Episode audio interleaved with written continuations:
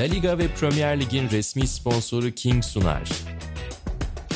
Sokrates ekibi unutamadığı gol krallarını Seni Çok Özledik serisiyle anıyor.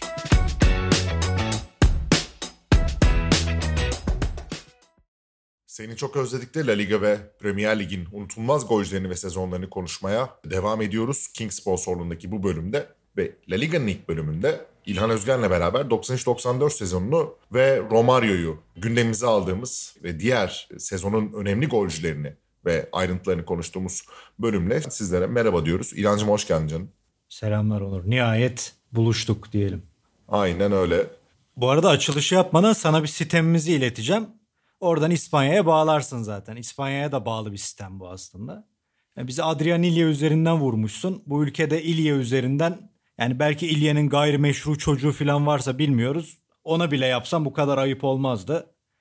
Beni İlya üzerinden yaraladın. Bir diğer İlya hayranı Atağını da yaralamışsın. Halbuki biz 9 numaraları konuşuyorduk. İlya'da 9 numara olmadığı için almadık. Yoksa biliyorsun ki İlya'yı çok severim. Seninle nice konuda karşı görüşlerimiz olmuştur ama ilk kez üzdün beni. Hani Onur Erdem özür dilesin oldu ya bir beni de arada itiyor böyle. Her şeyde koca adamdan Onur Erdem özür dilesin diyen ergenleri görüyorum. Ama bu sefer hakikaten özür dilemelisin bence. Ee, senden ve Atahan'dan herkesin huzurunda özür diliyorum. Ee, özür dileme durumunun taşmadığı tek mecra podcast'ti. Ee, Sokrates podcast'te de buraya geldiysek artık benim oturup bir şapkayı önüme koyup düşünmem gerekiyor galiba. Ne diyorsun? Aynen. Evet yani ama şeyini de anlıyorum ya. Yani, İlye'yi aramanı da anlıyorum. Ben de çok severim biliyorsun. Yani İlye'yi izleyip de acayip şeyler hissetmeyen çok az insan vardır herhalde. Sen de onlardan birisin tabii ki. Hak veriyorum bir bakıma da yani.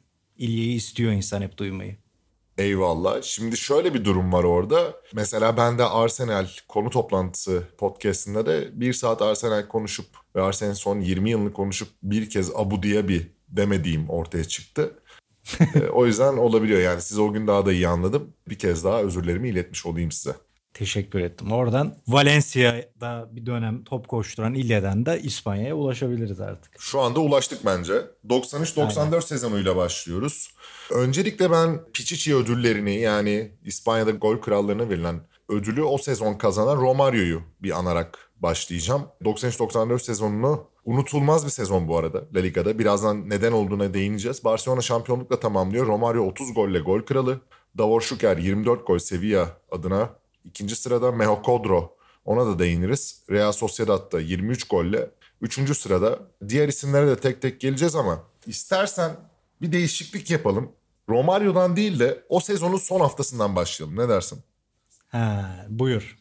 Şimdi yaşı yetenler hatırlayacaktır. Yetmeyenler de dönüp bakabilirler. Aslında La Liga tarihinin en dramatik son haftalarından bir tanesidir bu. E, Deportivo Barcelona'nın 2 puan önünde girdiği son haftada son maçta Valencia ile karşı karşıya gelir ve alacakları bir galibiyet aslında Deportivo'yu şampiyon yapmaya yetecektir. E, maç 0-0 gider. 0-0 giden bir maçta üstüne Valencia 10 kişi kalır ve bunun devamında da Deportivo bastırdıkça bastırır, bastırdıkça bastırır ve nihayetinde Nando'ydu yanılmıyorsam. Nando'nun bence birazcık kendine attığı bir ceza sahası içi mücadelesi sonucunda penaltı kazanırlar. Yani uzatmalarda, duraklama dakikalarında.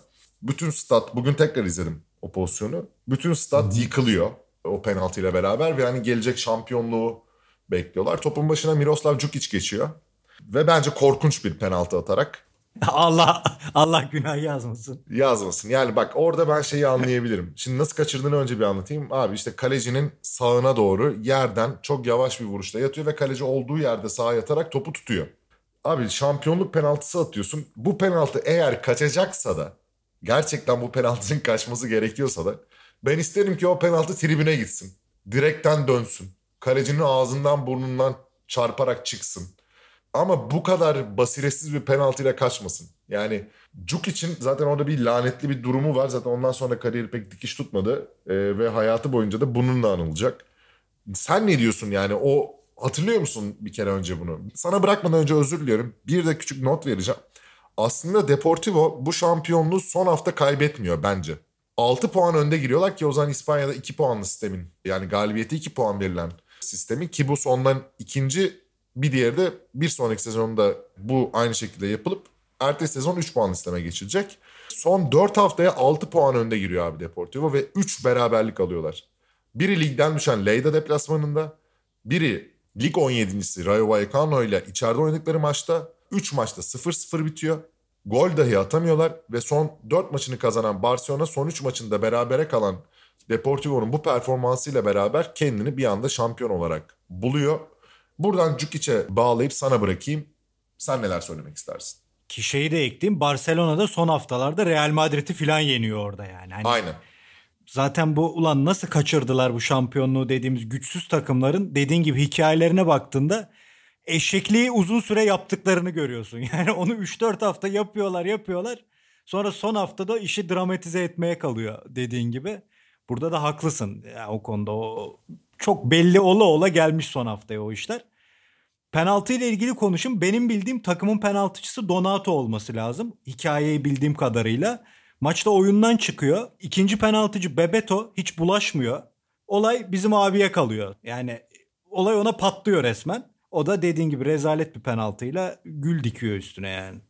Burada şeyi de konuşmak lazım. Yani aslında yani ben orada ilk penaltıcının Donato olduğunu hatırlamıyorum da Bebeto niye atmadı sorusu benim de kafamda.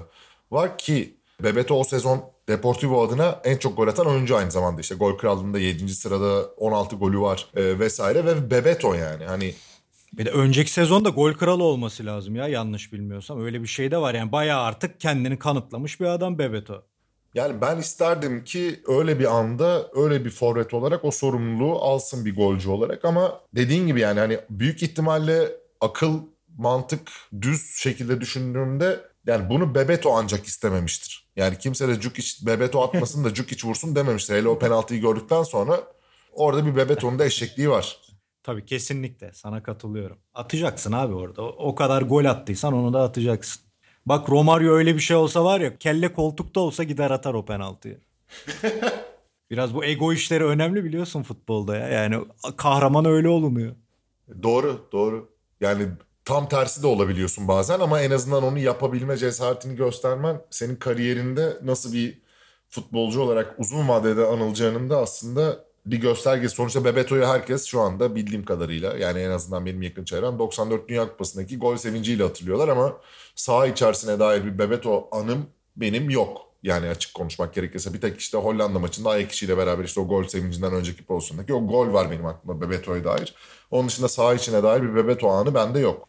Ya üstelik şampiyonluğu Romario'nun elinden alacaksın. Romario'nun böylece La Liga'da hiçbir başarısı kalmayacak. Şampiyonlar Ligi'nde Milan'dan tokat yemiş. La Liga'da Bebeto kazığı atmış ve böylece bugün ya Romario da İspanya'da kupa kazanamadı diyebilecektik ama adam resmen tarihi terse çevirmiş durumda Bebeto. Bir de orada şu var 14 Mayıs günü oynanıyor bu maç. Yani son hafta maçları. İşte Barcelona kazanıyor. Deportivo son dakika penaltıyı kaçırıp berabere kalıyor. Barcelona şampiyon oluyor. 4 gün sonra Atina'da Milan'la Şampiyonlar Ligi finaline çıkıyorlar ve 4 yiyorlar. Unutulmaz bir maç Evet. zaten işte herkes hatırlar o Futbol. maçı da. Yani Futbol orada büyük ihtimalle şey de var. Yani Barcelona'nın ulan yanlışlıkla şampiyon olduk. Ee, sevincinin ve yani onun getirdiği o psikolojik bir rahatlığın da ben o finalde etkili olabileceğini düşünüyorum. Çünkü yani son 4 haftaya girerken 2 puanlı sistemde 6 puan geride olup da şampiyonluğu kazanabilmek gerçekten mucizeyle eşdeğer bir şey bakarsan. Yani çok büyük bir eşliklik yapması lazım rakibin ki yapmışlar. Yapmış. Buradan da Deportivo'yu tebrik ediyoruz bir kez daha. Ne diyeyim yani hani şimdi o Aynen öyle. şampiyonluk kısmını o zaman bir kenara bırakalım. Romario'ya dönelim. Romario'nun da bu aslında imza sezonu. Tabii. Bizim şimdi dönüp YouTube'dan videolarına baktığımız, izlediğimiz ulan ne topçuymuş be dediğimiz ve Barcelona formasıyla özellikle işte o aşırtmalar vesaire bütün o gollerini izlediğimiz derlemelerin %70'i muhtemelen aslında bu sezona ait. 30 gol atıyor Romario. Kendi takımında en yakın takipçisi Stoichkov 16 golle Bebeto ile aynı gol sayısına sahip ve gerçekten inanılmaz bir sezon geçirdiğini rahatlıkla söyleyebiliriz. Çünkü iki sezonu var zaten Barcelona'da. Ya- Öbürü yalan. öbürü yalan. Geldiği sezon böyle bir performans işte ligde 33 maç 30 gol. Şampiyonlar Ligi'nde 10 maçta ilk gol. 43 maç 32 gol atmış bir futbolcu olarak aslında kariyer sezonu da diyebiliriz Romario için. Kesinlikle. Yazında Dünya Kupası'na gidip ortalığın tozunu da orada atacak bir de Amerika'da. Aynen öyle. Aynen öyle. Sen Romario'yu nasıl hatırlıyorsun? Çok zarif hatırlıyorum baba ya. Yani ben bunu Ronaldo programında da anlatmıştım. Brezilyalı gencin Brezilya santrforların evrimini anlatması. Careca, Romario, Ronaldo üzerinden.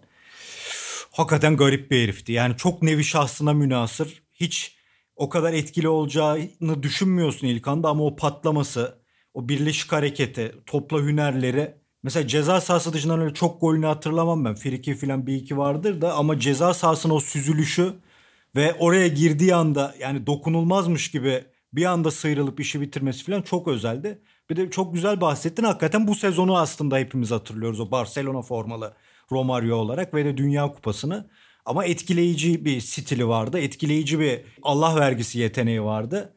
Yani benim de işte simge Romario gollerimden biri. Bu sezonun meşhur 5-0'lık Real Madrid maçında o topu alırken herife ekarte etmesi. Yani öyle bir dönüyor ki Kaşıklama dediğimiz stoper... değil mi? Kaşıklama mı deniyor ona? Ne deniyorsa artık ona. Evet evet aynen. Bildin hemen golü bak yani. Daha tarif etmeye çalışırken hemen kafanda canlandı. Çok felaket işler yaptı o sezon. Aklımızda acayip zarif, çok etkileyici bir adam olarak kaldı. Yani Galatasaray Barcelona ile o arası sık sık eşleşirdi. Yani hep Romario sanki böyle tüm Galatasaray oyuncularını geçip gol atacakmış gibi bir his oluyordu insanın içinde. Yani defans arkasına top atıldığında çok tehlikeli bir oyuncuydu. Öyle en değerli de sezonu bahsettiğin gibi hem Dünya Kupası hem ligde attığı goller olarak. Yani Şampiyonlar Ligi'nde alsaymış çok daha büyük sükse olurmuş ama Milan ağır harcıyor onları. Yani orada hiç şey keşke yok orada yani. Benim orada şimdi Galatasaray'ın aklıma da şey geldi. Yanlış da hatırlıyor olabilirim de şöyle bir an canlandı hafızamda. Ali Samiyen'deki ilk Galatasaray Barcelona maçında 45. dakika falan yarı sahadan bir top geliyor. Romario alıyor gidiyor kaleye karşı ve hani bütün herkes televizyon başında falan hadi ya falan deyip abi o sırada golü de atıyor. Sonra ortaya çıkıyor ki meğer daha topu aldığı anda hakem ilk yarıyı bitirmiş. Böyle de bir anı var. Yani aslında Galatasaray atıyor atmasını ama yani kralın golünü vermediler orada yani. Öyle bir anı hatırlıyorum. İlk o İstanbul'daki Galatasaray maçının 45. dakikasında diye öyle bir şey kalmış aklımda. Yani ben hatırlamıyorum ama yapar. Yapar abi. Eski hakemler yapıyor öyle şeyler. Yapar. Yani. Romario'yu dahil benim en böyle kafamda canlanan hikaye de galiba şey yani aşırtma vuruşları ve şeyi de hissediyorsun. Hani iyi bir forvet için şeyi hisseder ya kaleciyi ters ayakta bırakmak yani nerede vurursam hangi noktada ve kalecinin neresine doğru vurursam onu çaresiz bırakırım kısmında Romario benim için çok özel yeteneklerden belki ilk üçte falan isimlerden biridir. Hatta Old Trafford'da Schmeichel'a bacak arası attığı bir gol var onun. Ve yani Schmeichel'a bacak arası atan forvet falan diye o dönem mümkün değil gibi gözüken bir şeydi. Yani Schmeichel'ın o dönemki süksesini düşününce. Neden o kadar büyütüldü şu anda düşününce onu da anlamıyorum ama öyle bir sansasyonunu falan da hatırlıyorum. Ama en galiba benim hatırladığım gol de ceza yayının orada top daha geldiğinde tık bir anda herkes hani topu önüne alıp kaleciyle karşı karşıya bir şekilde bitirecek diye düşünürken kimsenin düşünmediğini yapıp daha top gelirken ilk dokunuşta tık diye kalecinin üzerinden aşırttı ve herkes paralize olmuş bir şekilde golün o topun kaleye doğru inişini izledi. Bu açıdan da yani La Liga tarihinin evet tek sezon, evet devamlık açısından e, sorunlar yaşadı. Daha öncesi ve sonrası ve hani dediğin gibi 94 sezonu onun aslında bütün rüştünü ispat ettiği sezon ama çok çok çok özel bir yetenek olduğunu da eklemek gerekiyor galiba.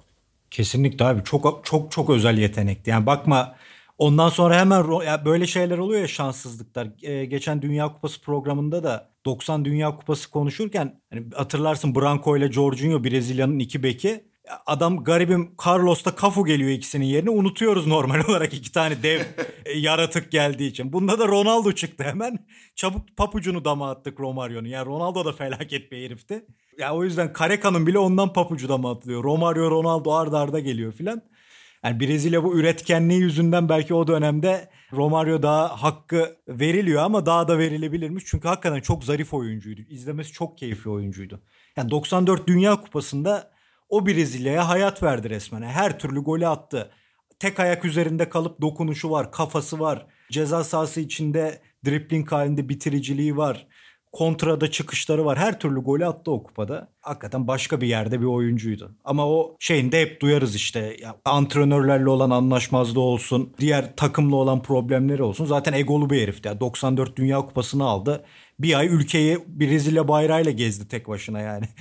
Sanki şey oynadı tenis şampiyonu oldu gibi Wimbledon'da Brezilya'yı temsil edip. ilginç bir adamdı. Bir de bildiğim kadarıyla yanlış hatırlamıyorsam ustanın yani hatırı sayılır bir alkol bağımlılığı da vardı. Kariyerine de büyük etki etmiştir. Yani alemci bir abimizdi öyle hatırlıyorum kendisini. Tabii tabii abi zaten o PSV'de filan Raps'ının bayağı ona izin verdiği söyleniyor. Yani git içeceksen iç ne yapacaksan yap da bana futbol oyna diye. Ee, öyle bir durum vardı haklısın. Şimdi milletvekiliydi en son. Şeyde ya bu arada sen şimdi Raps'ın deyince de aklıma şey geldi. Bobby Robson'ın belgeselindeki en önemli maçlardan bir tanesi. O belgeselde en çok yer verilen ve en dramatik şekilde anlatılan maçlardan biri. Barcelona'nın ilk yarı 3-0 geride kapatıp 5-4 aldığı Atletico Madrid maçıdır. Evet. Aslında bu maçtan bu sezonunda en dramatik maçlarından bir tanesi yine Nou Camp'ta. Yine Atletico Madrid'e karşı ve ilk yarıda yine Atletico Madrid'den 3 gol yedikleri ama bu sefer ilk yarı 3-2 bitiyor ve 5-3 dönerek aldıkları Romario'nun hat-trick yapıp Stoichkov'un 2 golle 5-3 aldıkları bir maç var. O maç mesela Barcelona adına bu sezonun imza maçlarından biri muhtemelen. Aynen. Ben o maça bakarken bir şey fark ettim. Sana soracağım. Ben buna dair hiçbir şey hatırlamıyorum. Belki senin kafanda bir şey canlanır. Abi Barcelona'nın o sezon maçlarına baktığımda şöyle garip bir istatistikle karşılaştım. 38 maç oynanıyor abi. 38 maçın 22 tanesinde kırmızı kart çıkmış. Toplamda 28 kırmızı kart çıkmış Barcelona maçlarında. 17'si rakibe, 11 tanesi Barcelona'ya. Ulan dedim İspanya'da hakemler başka türlü mü çalışıyordu kafaları? Dedim Deportivo'ya bakıyorum. Son hafta şampiyonluğu kaybeden yani şampiyonluktaki rakibine. Barcelona 22 maçta kırmızı çıkmış. 28 tane. Deportivo'nun 38 maçın 12'sinde kırmızı kart çıkmış. Deportivo'nun gördüğü kırmızı kart 2, rakibin gördüğü 10. Barcelona 11 kırmızı kart, 17 rakip. Yani böyle saçma sapan böyle maçları indirdiğinde hani görürsün ya o bir ekran. Abi kıpkırmızı orası. Şu an açtım ve dediğini gördüm hakikaten. Ha. Ya neden olmuş olabilir bu diye düşünüyorum. Barcelona kadar hırçın falan bir takım da değildi ama çözemedim. Sen hatırlıyor musun onunla dair bir şey? Yani durumu hatırlamıyorum da şimdi Barcelona'nın kadrosuna bakınca orada çok ters oyuncular var abi. Yani şimdi Kuman dediğin adam hiç göstermez ama bayağı sert bir heriftir. E, Stoichkov dediğin adam biliyorsun yani forvetti ama maşallah stoper gibi siniri vardı. E, Nadal dediğin adam sert adamdı. Ya bunlardan çıkmıştır ortaya karışık bir şey. Bir de biliyorsun yani sert diye İtalyanların adı çıkmıştır ama Arjantinliler, İspanyollar da hiç öyle futbolu severek oynayan topluluklar değildir. Ona bağlı bir şeydir. Yani bakayım yani Stoichkov'un iki ben tane baktım, kırmızı kartı Stoichkov iki.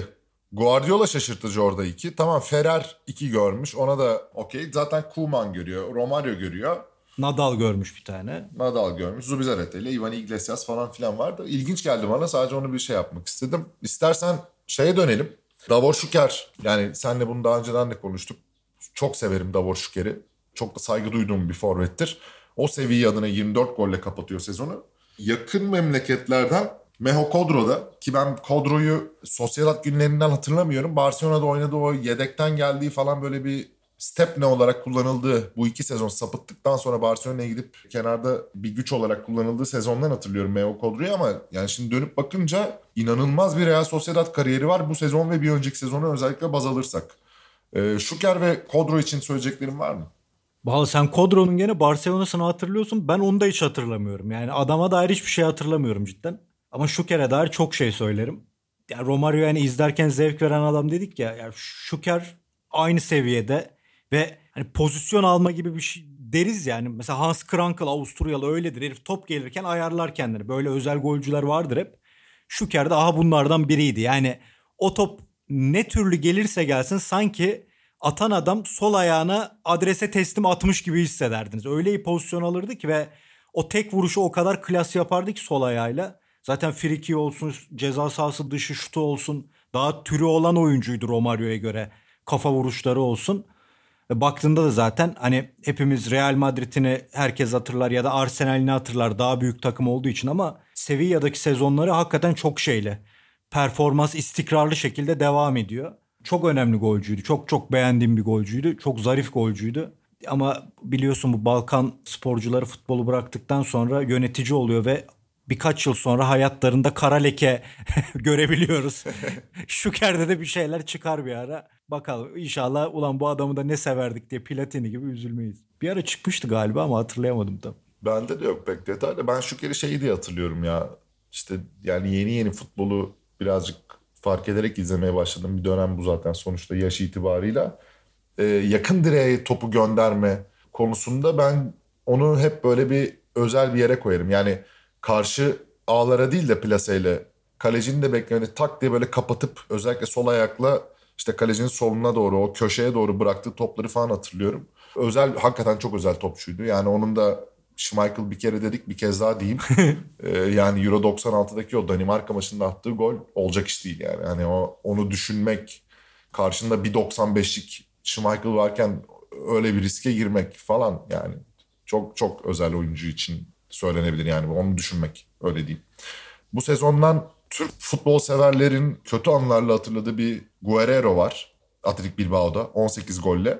Guerrero hangi maçta hatırlıyoruz diye söyleyeyim. Galatasaray'ın deplasmanda e, Bilbao'ya 1-0 yenildiği maçta golü atan isim. Bu Burak Akdiş'in 90 artıda kafayla işte aslında yarım pozisyon sayılabilecek ama nedense bütün Galatasaraylıların dünyanın en büyük pozisyonuymuş gibi hatırladığı o pozisyonun olduğu maçta Galatasaray'ı kupanın dışına iten adam olarak Guerrero'yu hatırlıyoruz. Onun 18 golü var. Aynı şekilde 7. sırada ki 7. sırayı 5 kişiyle paylaşıyorlar. Özel bir isim daha var. O sene Logroñez formasıyla 16 gol atan Oleg Salenko. Bu da Romario gibi Salenko'nun da kariyer yılı muhtemelen. Çünkü 16 gol atıyor. Logroñez de gidiyor yanlışlıkla Dünya Kupası gol kralı olup Valencia'ya transfer yapıyor. Ondan sonra zaten bir sene sonra falan da İstanbulspor'a falan yolu düştü. Aynen. Kralın. O açıdan da Salenko ismi de orada benim bir gözüme çarptı. Bir daha bir yedinciliği paylaştığı adamlara bak yani. Sanırsın ki Salenko da bu seviyede bir adam ilk anda. Stoichkov, Mijatovic, Hugo Sanchez, Bebeto. Yani. yani zaten işte abi hani Allah yürü diyor galiba yani bazen hayatının bir döneminde. 94'ün işte 90 93 94 geçişinde de Salenko'ya bir yürü denmiş. Aynen. Yani sonuçta Logroñez dediğin takım yani kimdir, ne değildir falan diye baktığında da yani çok da nasıl söyleyeyim iz bırakan bir takım değil. Salenko orada gitmiş 16 tane gol atmış küme düşme mücadelesinde takımı kümede tutmuş. Gitmiş Rusya'yla bir maçta 5 gol atmış 6 golle Dünya Kupası gol kralı olmuş falan. Yani hayat umarım herkesin yüzüne zaman zaman da olsa bu kadar güler. Yani güzel bir sezon onun adına. Aynen abi. Yani şu an torunları varsa dinliyorlardır. Bu sezonki 16 golü ve Dünya Kupası'ndaki o bir maçtaki 5 golü. Evet şeyi de diyelim Onur son olarak. Barcelona 1980'lerde Real Madrid'in o arda arda üst üste şampiyonluklarını 90'da alıyor. Ve 4 sene onlar da aynı başarıya devam ettiriyor. Bu da onun son yılı işte. Cruyff'un o meşhur Barcelona'sının son şampiyonluğu bu da. Onu Zaten ondan sonra da yine Raps'ın belgeselinde söylendiği gibi işte iki sezon e, yanılmıyorsam şimdi unuttum birinde dördüncü birinde üçüncü mü oluyorlar öyle. Hani iki senedir kupa kazanamıyordu Barcelona Cruyff olmasına rağmen deyip en sonunda Cruyff'u göndermeye karar verdikleri sürecin aslında başlangıcı oluyor bu şampiyonluk. Yani 14 Mayıs 94'ten sonra Milan maçıyla başlayarak Barcelona için işler hiçbir zaman iyi gitmiyor. Cruyff adına da diyebiliriz. Aynen öyle. O zaman ilk bölümü tamamlamış olduk. Romario'yu andık. La Liga'nın ve Premier Lig'in sponsoru King'in katkılarıyla yaptığımız bu bölümün sonuna gelmiş olduk. Yenilerinde görüşmek dileğiyle. Saygılar ve sevgiler.